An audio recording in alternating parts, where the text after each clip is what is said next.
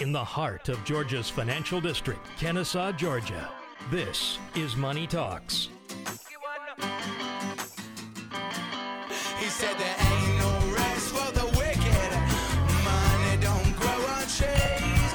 I got bills to pay, I got mouths to feed. There ain't nothing in this world for free. We're back. You're listening to Money Talks, your trusted resource for your money, your future, your life. I'm Troy Harmon here with none other than Zach Alexander. It's Hello. all his fault. Uh, we've already established that. I that has think. been established. Yep. We- Yeah. He's the scapegoat for all the world's problems today. the right. world's problems, Um, not no- just our no. problems. I mean, we're blaming him for inflation. Mm-hmm. Well, I mean, what, What else? Russia. Yeah, What else? yeah. I mean, what, what have you got? Yeah. I mean, you name it. Yeah. I'm taking it all in. Wow, Zach is a powerful man. Yeah. And he has obviously broad shoulders. He's he's willing to take on That's- the world's issues. that's right. Just nickname Atlas. him Atlas today. That's right. Yeah. Yeah. Zach Atlas Alexander. There you go. That's a nice go. little little roll there. There you go. We're also uh, joined by Casey Smith. Casey, uh, I mean, I am other not than- responsible for anything. it's, Just to make that clear. it's all Zach's fault. Yep. yeah, there we go. I, I mean, it's, it's where we were Yeah. earlier. It works. It Right. works. All right. Well, Kelly Lynn. Yes. So I have here uh, Beth and Henry. Um, they began working with a financial advisor who was a friend of Henry's from college. Uh, though they paid him to manage their investments, he basically called them every time he wanted to jump in on a new opportunity. So he was always asking, you know, hey, let's do this, let's do this. Um, now, while their household is just above uh, 115,000 uh, income, they have you know they've got the they've got the normal obligations they've got two children they've got cars they've got you know mortgage um, let's see the advisor has put them in several high risk investments. They lost a significant amount in the Great Recession and did not recover as quickly as the broader market. When they called him out on it, the advisor's first move was to double down on the higher risk investments. And when they refused, he offered to put them in a 50 50 bond growth split, which of course they're now they're trailing.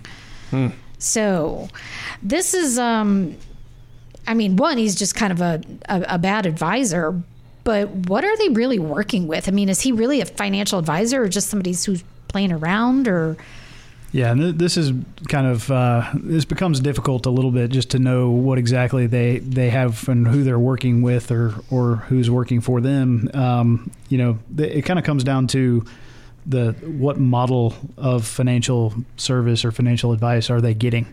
Um, you know, and there's there's essentially two different elements or two different types of advice that you can receive as a you know as a, a household um, getting financial planning or financial service financial advice um, and that's going to be you know the broadly speaking there's brokers uh, which is going to be like your your Merrill Lynch your Morgan Stanley your uh, you know name name UBS whatever Northwestern kind of Mutual. bigger there's- yeah, whole Yeah. list of them. yeah Basically, what they do is sell you on generally uh, you're selling an a idea, product. right? Yeah, this is Right. more product based.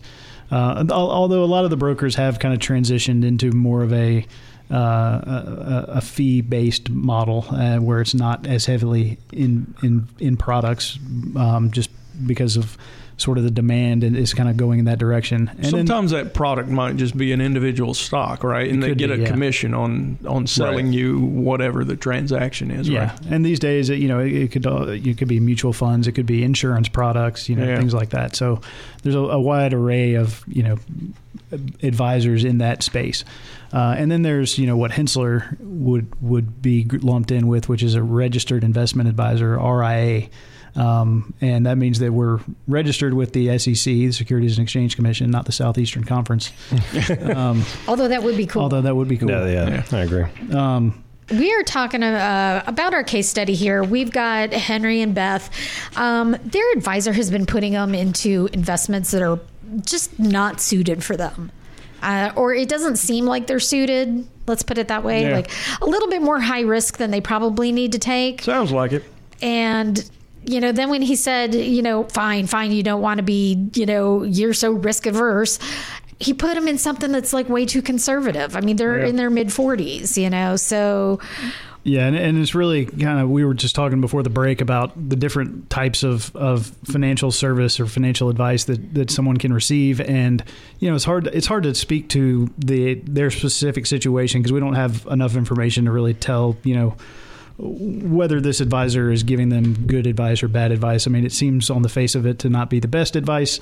Um, but the, the bigger question is what kind of standard is that advisor operating under? Is it a Right. fiduciary standard or is it the the new broker model, which is the regulation BI? Zach, um, you know, I don't know if you want to speak a little bit about about Reg Reg BI and Yeah. kind of the impact that that's having. Yeah, so so regulation best interest uh, was issued in 2019.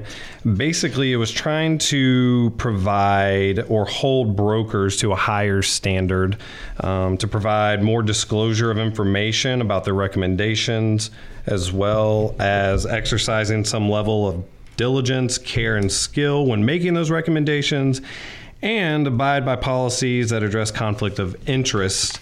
Um, in addition to complying fully with policies and procedures designed uh, to fulfill the regulation. So, put it simply, they're just trying to provide a better level of care or service to their clients. Yeah, so previous to regulation BI, a broker dealer was held to what's just called what was called a suitability standard, Suitability. meaning that whatever investment recommendations were provided to the client had to be suitable for whatever situation, Right. and that paints a pretty broad brush. I Oh, mean, really? suitability can mean Yeah. a lot of different things. So a lot of different basically, like a broker could look at someone and say, "Well, you've got a lot of money. I'm going to put you in something a little bit more risky. Yeah, Yeah. because you could define that that is suitable for their situation. Well, it's Um, suitable for their income." right, exactly. So Or you might have two mutual funds, and one has a commission that goes to the advisor. It might be suitable, but if there's another mutual fund that is cheaper uh, And similar. and similar, Yeah. then why would you go with the the one that's more expensive in Yeah, this case? and so that that is the problem that they were trying to address with regulation BI was to avoid that kind of fiduciary gap. Um,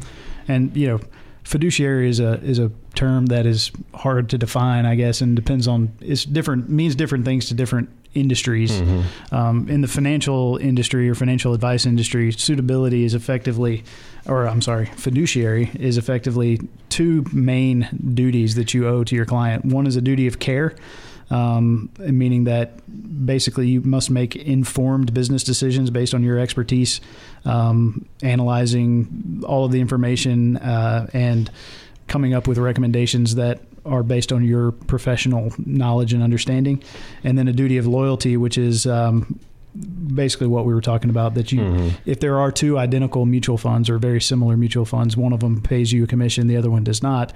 It would be a violation of your fiduciary duty to recommend that the client purchase the one that pays you a commission. Uh, assuming that it's more expensive for the client. Correct. Right. Yeah. So it's it's really more from the client's perspective. So they uh, they have to get what is absolutely best for them, whether it's best for you, the advisor, or not. Right. Exactly. And, and regulation BI does help, you know, because it does hold the broker dealer.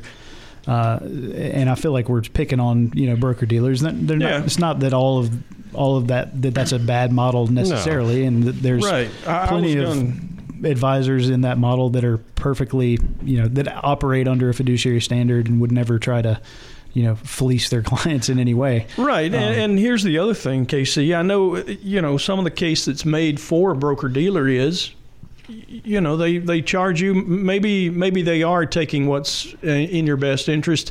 If in fact they were, they would only charge you when you have a transaction. transaction. and Right. you don't get charged if you have no transactions in your account for a full year. Then what is the fee? Yeah. So you're only getting paid in theory when you're doing something, quote Right. unquote. Um, Yeah, but the problem is, uh, it's you know we we try to look at the incentivization. Is that a word?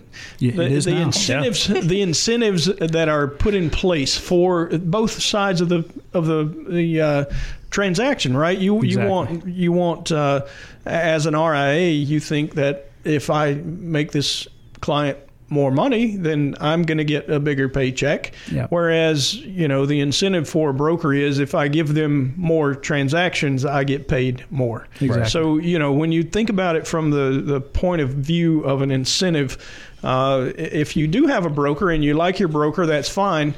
Just make sure that you're not being pecked to death with, uh, you know, a little Right. transaction here or there. Sure. Yeah, yeah. Don't be afraid to ask questions. At the end of the day, it's your money, and you're entitled to know what's going on. So, Right, and the thing is, you know, when you when you think about Henry and Beth's situation, it, it was obvious that they're when when they saw that they were getting more risk in their portfolio than they were comfortable with.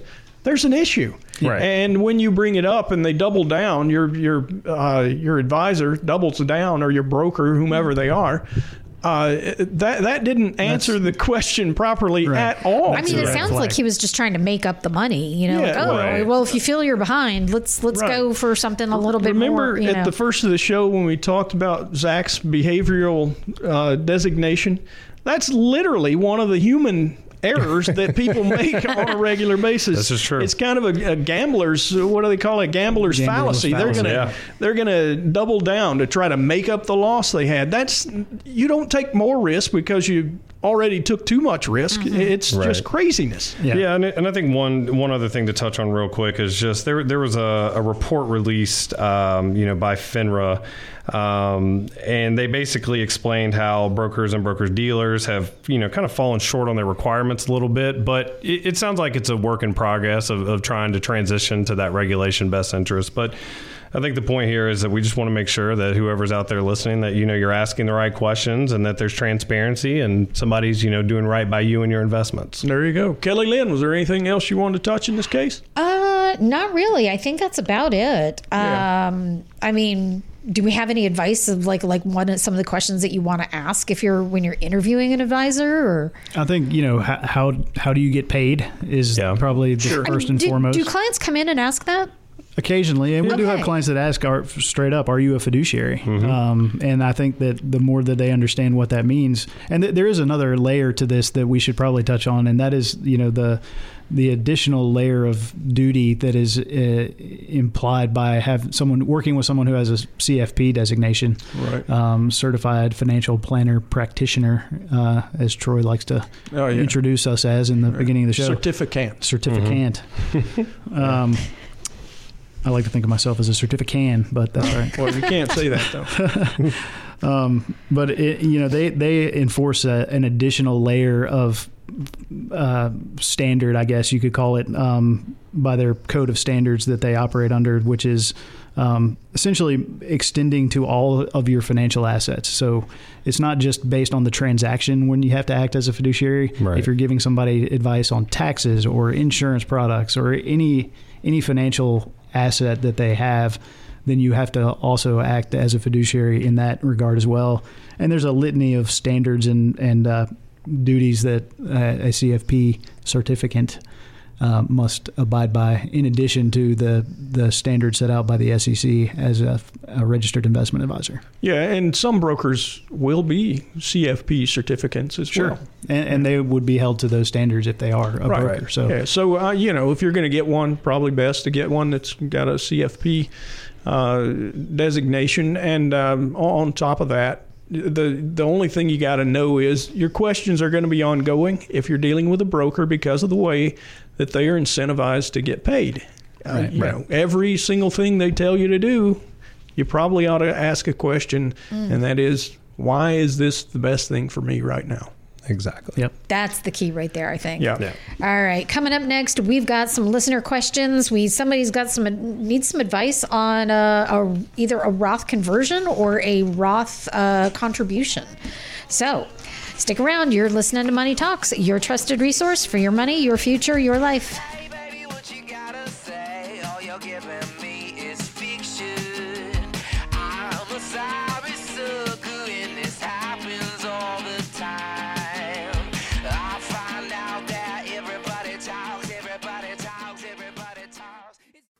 All material presented is from sources believed to be reliable and current, but accuracy cannot be guaranteed. The contents are intended for general information purposes only.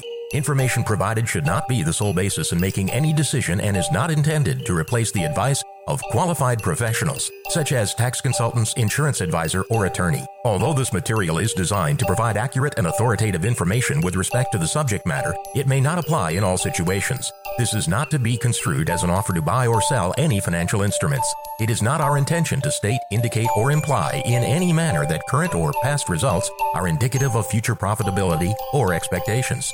Portfolio holdings discussed are subject to change. There is no guarantee that in the future these securities will be held in the Hensler accounts. As with all investments, there are associated inherent risks. Please obtain and review all financial material carefully before investing. Hensler is not licensed to offer or sell insurance products. This overview is not to be construed as an offer to purchase any insurance products.